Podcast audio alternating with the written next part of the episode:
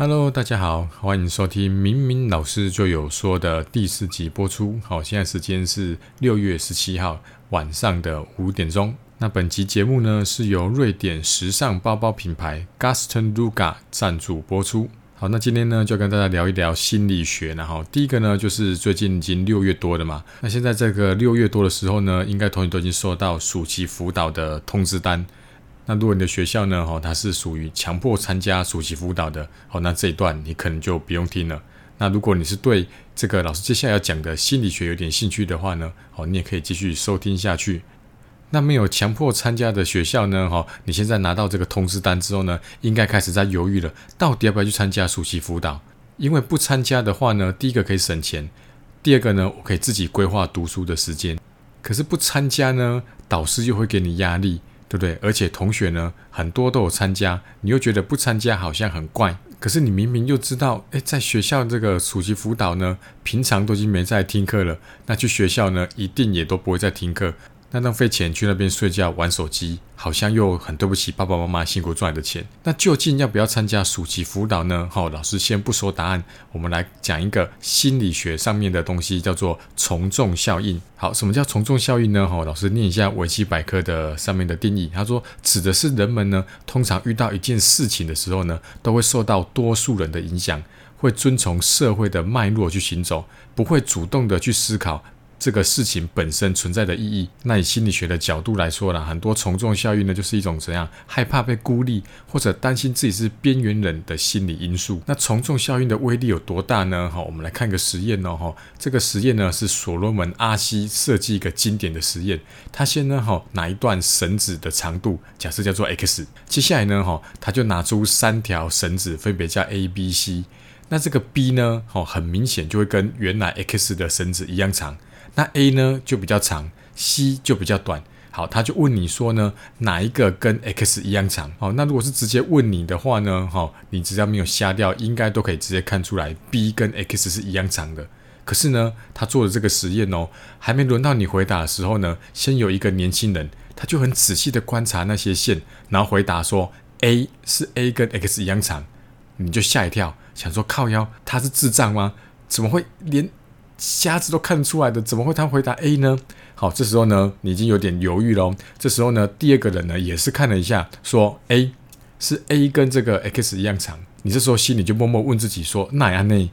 这两个人到底是疯子还是瞎子？接下来第三个人又来喽，他说答案也是 A。好，接下来第四个、第五个也都是 A。好，那你今天是第六个人哦。然后呢，这个实验的结果显示啊，哈，大概有四分之三的人呢，这个时候就会怎样选择从众，就是他也会跟着说 A，虽然他明明知道答案是 B。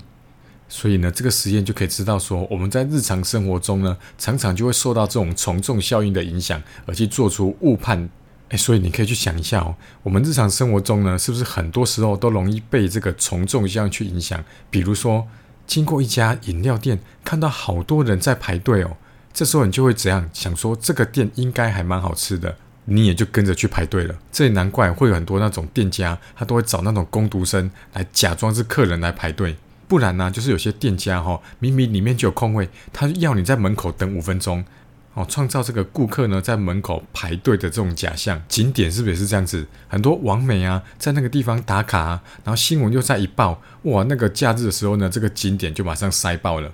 那最近呢，很流行一款手游，同学都在玩，你不玩，你是不是觉得很奇怪？就下课同学呢在讨论这个话题的时候，你发现自己没办法插话，你就开始感到不安，好像自己被排挤一样。所以怎么样，你就会去下载那个游戏来玩，然后呢就可以参与他们的话题。感觉呢，好像融入了大家，间接呢提升自己的自尊。我记得几年前啊，台中就发生一个新闻事件，就是有一个女同学啊，她不想加入排挤同学的行列，结果反过来呢被大家排挤，最后严重到怎么样子？她被栽赃偷窃。那这些呢，都是从众效应的例子啦。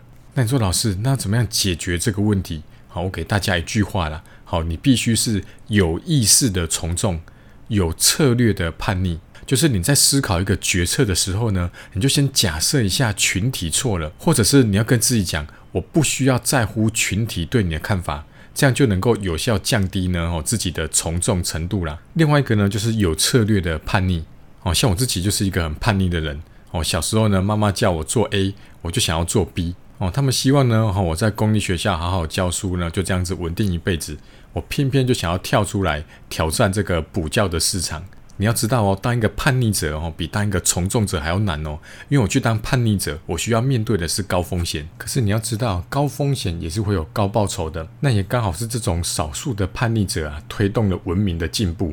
哦，所以在《戏骨百年史》这本书就有提到，哦，那这个戏骨呢，哈，还没有诞生之前呢，那个地方就聚集很多美国的那种叛逆者，什么嬉皮呀，或者这种政治的那种抗议者啊。那这个书的作者认为说，就是因为刚好聚集了这么多的叛逆者，才会有今天的成功。但是你不要这样听我讲完哈，就决定从今天开始什么事都叛逆，对不对？同学说要吃饭，你就偏要吃牛肉面。大家都说要去垦丁玩，你就偏说你要去花莲。那老师刚举的这些例子里面呢，没有一件事情是值得我们去叛逆的啦。那越来越多人用智慧型手机，你就说叛逆，我就偏要用那种智障型手机。好，事实上呢，刚刚老师举的这些事情里面呢，没有一个事情值得我们去较劲有没有叛逆哦，因为这些小事的成本跟回报都很低啊，跟你的人生不会产生太大的影响。搞不好因为这样子，大家都觉得你是个怪咖，知道吗？那老师，我们什么才要叛逆呢？我认为是在大事的时候。什么叫大事？PayPal 的这个创始人啊，哈，这个提尔啊，他就说啊，你想想看，有什么事情呢，是你跟其他人有不同的看法，但是你觉得很重要的？好，比如说大家都认为应该是 A。可是事实上呢，却跟 A 相反。比如说，大家都认为唱歌一定要咬字清晰，对不对？可是呢，周杰伦偏偏就没有。大家都知道，周杰伦唱歌是含着卤蛋的嘛。哦，所以当你发现这个群体的错误的时候呢，你也有意识到这个群体错在哪里的时候，你就知道你应该要做出一个叛逆的人。所以回到节目一开始啊，到底要不要参加舒服？这个答案呢，哈，应该是你自己呢，好好去评估，独立思考。不要因为同学都报名了，你也跟着报名。你好好去想一下，如果不去参加舒服，那你在家里能够把这时间发挥的更好吗？好好去利用它吗？还是每天晚上都追剧呀，哈，玩手机呀，玩到半夜啊，然后隔天早上要睡到中午啊？那看一下学校课程的规划，有没有上新进度，或者是有没有复习？那复习呢？老师有没有帮你安排一个很好的复习计划？当你呢哈从各个角度评估之后呢，你觉得对你有帮助，那你就应该去参加舒服。那你认为呢？你自己的读书计划更棒，那就把舒服的钱省下来，拿去买参考书都好。那我最不希望的呢哈，就是到最后呢，舒服呢，你认为没有帮助，也浪费了钱，然后才推脱说啊，因为大家都有去呀，那我也一定要去啊，不然我会被骂啊之类之类的哈。那这样子就不好了。再总结一下。我们必须有意识的从众，有策略的叛逆，那这样子呢，才会让你越来越进步。好，那是那这是老师今天呢，好想讲的第一个主题。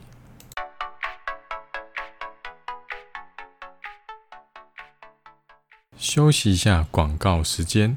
好，那这次老师收到这个瑞典时尚这个包包的品牌呢，叫做 Gaston Luca 的合作。哦，他寄来的包包呢，老师已经背了一个多礼拜了。哦，背起来非常的舒服。哦，因为老师要去上课的时候呢，有时候带一堆讲义啊，或者是笔电、平板呐。哦，已经背一个礼拜，哎，背起来觉得肩膀啊，哈，都不会有酸痛的感觉，而且外观又很时尚。好，所以如果有需要的话呢，你可以到他的官网去看一下。好，官网呢，你可以打 g a s t o n l u g a dot com，然后呢，斜线 t w。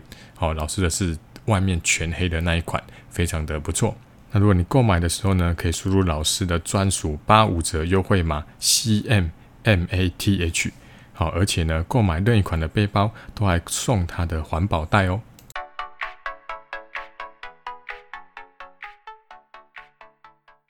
那现在跟大家聊的第二个话题呢，哈，就是最近很红的一个台剧，然后也是 H B O 自播的《做工的人》。那他的拍摄团队呢，就是之前《我们与恶的距离》哈的那个团队。好，这个同学呢有空的时候哈，如果你是职考的考生的话呢，哦，等职考完有空一定要去拿出来看，才六集而已。哦，你只要在 Google 里面搜寻这个做工的人，应该就可以扫到这个观看的连接。那听名字就知道哈，他们是在描述哈这个做工的人哈在工地里面哦辛苦的这个劳工阶层的故事。那老师呢，看起来非常有感觉，为什么呢？老师先说一个小故事哈，就是老师呢在补习班呢哈，前去年的时候呢哈，课排的非常的满，礼拜六、礼拜天呢一整天都要上课。那礼拜六早上呢哈，我的补习班哈要去上课，补习班刚好在我家附近。那下午呢是在台中的丰原。那我习惯呢哈，早上下课之后呢哈，早上那个班下课之后呢，我就会买便当。回到我家吃饭。那吃完呢，赶快休息一下，好，然后呢就准备要去赶两点在丰原的课。当闹钟响起的时候啊，吼，真的是很不想要起床。哦，早上三个小时上课已经很累了，然后等一下呢又要上三个小时，晚上还是三个小时。这时候呢没有办法，还是要赶快起床。我就会提早五分钟出门哈，因为老师的家呢在台中这个时期的从化区。好，那个时候呢，很多工地都还在开始盖房子。那我就会呢，哈，在上这个高速公路之前呢，刻意呢到这工地里面去绕一下。然后停红灯的时候呢，我就看着那些工作的人，我就跟我自己讲说，我去上课，至少我是在冷气房里面。这些做工的人呢，他们要在大太阳这么炎热的天气底下，还要搬那么重的东西，甚至还要拿个这个焊接枪呢，吼，还要在那边焊接。然后看了一两分钟，想一想，其实我是很幸福的哦。只有上高速公路到补习班，哈，我就比较不会那么哀怨呐。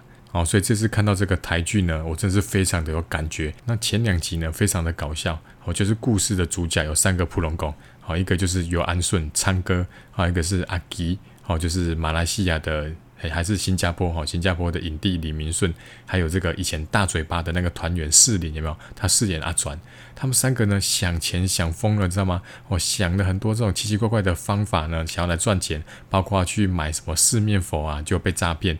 养那个鳄鱼啊，然后想要把鳄鱼养大之后再做这个鳄鱼包包，非常的搞笑。可是呢，到第三期之后呢，这个剧情呢就开始转为感人。那老师呢就分享几个里面很有印象的金句。好，那不要爆太多雷哈，以免有些同学还没看过。第一个呢，就是工地下班之后呢，大家坐在那边吃饭嘛，对不对？然后呢，就在那边谈天说地啊，聊这个发财的梦想啊。那阿吉呢，就臭屁说：“哎，我要买飞机。”然后昌哥就说呢：“哈，要让阿吉开飞机，让他的女儿去国外读书。”那那个阿转啊，就说：“如果生男生哦，绝对不要让他当工人。”另外两个人就炮轰他，他说：“当工人又怎么样？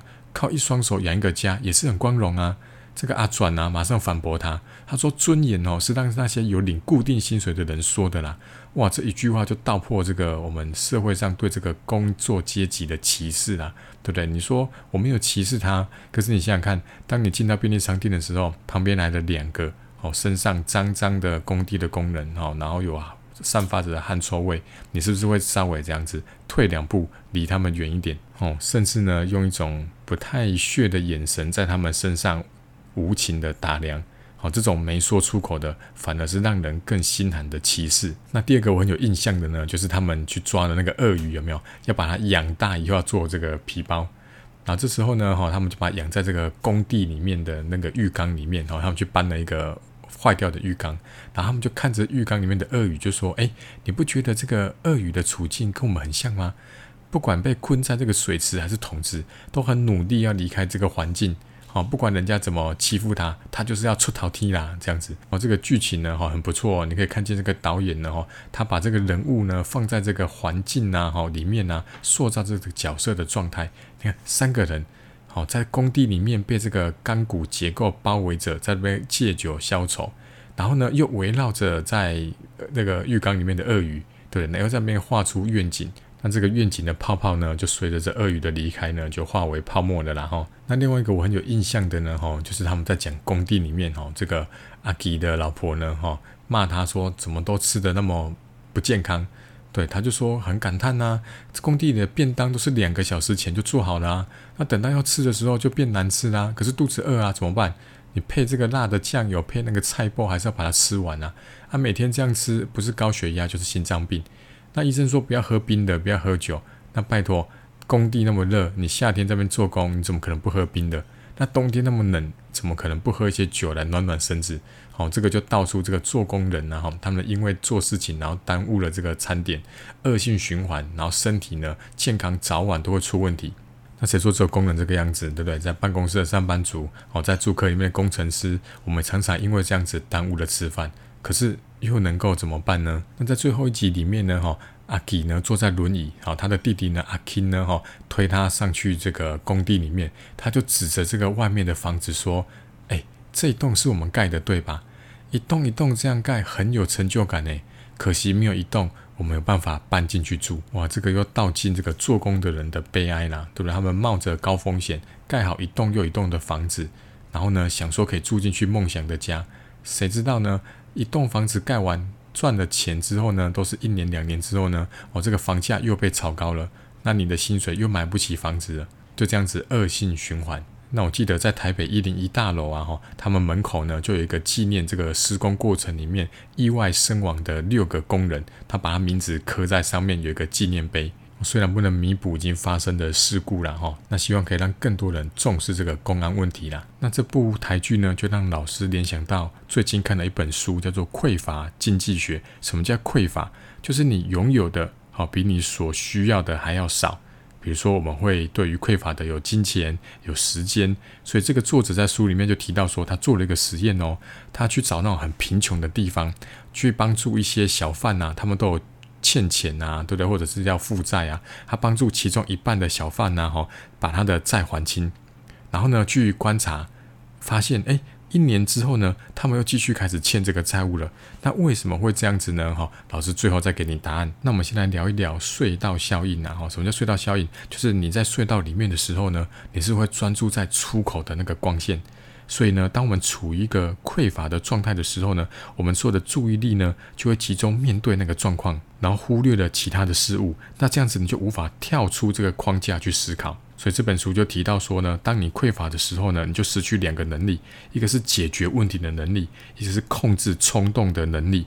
好，他们在这个书里面呢提到一个实验哦，他们就让很多人这个受试者啊哈去饿肚子，饿完肚子之后呢，带他们去看电影，他们发现呢，这些人呢，他会专注在电影里面的美食。哦，哪怕那个女主角很漂亮啊，但是他们的目光呢，都会专注在这个美食上面。那当你失去这两个能力的时候呢，你就好像小丑在做这个抛接球，对不对？千万不能让其中一颗掉下来，其中一颗掉下来，你剩下的球就会跟着掉下来了。好，所以呢，你一定有这种经验。像老师前高中的时候啊，哈，我们快要断考了，对不对？快要断考前几天呢，我们一群同学在这个图书馆里面读书，对不对？然后呢，读一读，读读呢，就到外面聊天。那因为时间快不够了嘛，我们现在匮乏的是时间。那怎么办呢？开始就在这边聊一些如何作弊呀，对不对？比如说，哎，我们老师那个年代高中的时候没有手机，只有扣机，然后讲说，哎，可不可以叫一个成绩好同学呢？写完考卷之后呢，提早交卷，去外面把答案扣进来给我们，或是呢，在那边研究怎么做出这个最棒的小抄。然后聊一聊聊，发现怎么样？图书馆要关门了，赶快收起包包又回家，整个晚上又没有读到书了。那读书的时间又越来越少啦，对不对？所以到考试当天早上，还在那边想说有没有办法有一个更棒的作弊的方法。那如此这样子恶性循环呢？哦，那如果你听到这边在偷笑的话呢，代表你是不是也曾经这个样子？那这个现象呢，就可以去解释为什么这些小贩最后落入贫穷。好，因为呢，当他们可能有时候生意不好啊。或者是家里有些临时的开销啊，比如说有亲人生病啊，或者是这个做生意的摩托车坏掉啦，他们就怎么样子匮乏金钱，所以呢，他们就去借贷。那借贷之后呢，又有利息。那生意又如果继续不好的话呢，就会落入这个恶性循环，所以最后呢，他又跟另外那一半的人一样，就是回到贫穷的状态了。好，那这本书呢，最后讲说，那怎么解决这匮乏的状态呢？那就是我们平常呢，就要去避免这个状态的发生。所以我们在充裕的时候呢，就要对未来做准备。比如说，你今天拿到一笔业绩的奖金，你就不要乱花，对不对？你自己想想看。突如其来的一笔钱，好，尤其是这种奖金啊，或是中的发票这种意外之财啊，你是不是特别容易把它花掉？那我们是不是应该呢，把它存下来，定期定额去买一些基金啊，或者是股票啊，哈，为未来做准备？所以，如果你总是考试前读书时间不够，开始在那边讲怎么作弊啊、投机取巧的话，我们应该平常呢就开始要去读书。哦，不要考试前两三天了才在临时抱佛脚。好，那最后呢，就是跟大家分享这两个今天的话题啦。那如果你听到这边呢，喜欢的话呢，哈，记得如果你是在 Apple Podcast 收听的话呢，可以给老师五颗星的好评。那评论的时候呢，你可以在下面发问，老师会回答你。那回答的内容呢，老师就把它放到下一集的这个 Podcast 节目里面去。那如果想要追踪老师的话呢，老师在 IG 跟 YouTube 的账号都是 CM。M A T H，那上集呢，老师有提到说呢，哈，想跟大家做一个互动啦，所以呢，你可以呢录音频给老师，哈，你可以传到老师的 I G，好，I G 在这个私讯的地方呢有一个按钮，按下去呢就可以直接录音了，好，那你可以录说，哎，明明老师就有说，然后后面你可以接一段，好，这段话呢，哦，你可以是抱怨，哦，你也可以跟同学告白，哦，你也可以讲一些你想要讲的事情，或者是帮你的社团活动做宣传。那老师就会帮你剪辑起来，放到下一集的节目里面去。好，那以上就是今天的节目，好，我们下一集节目再见，拜拜。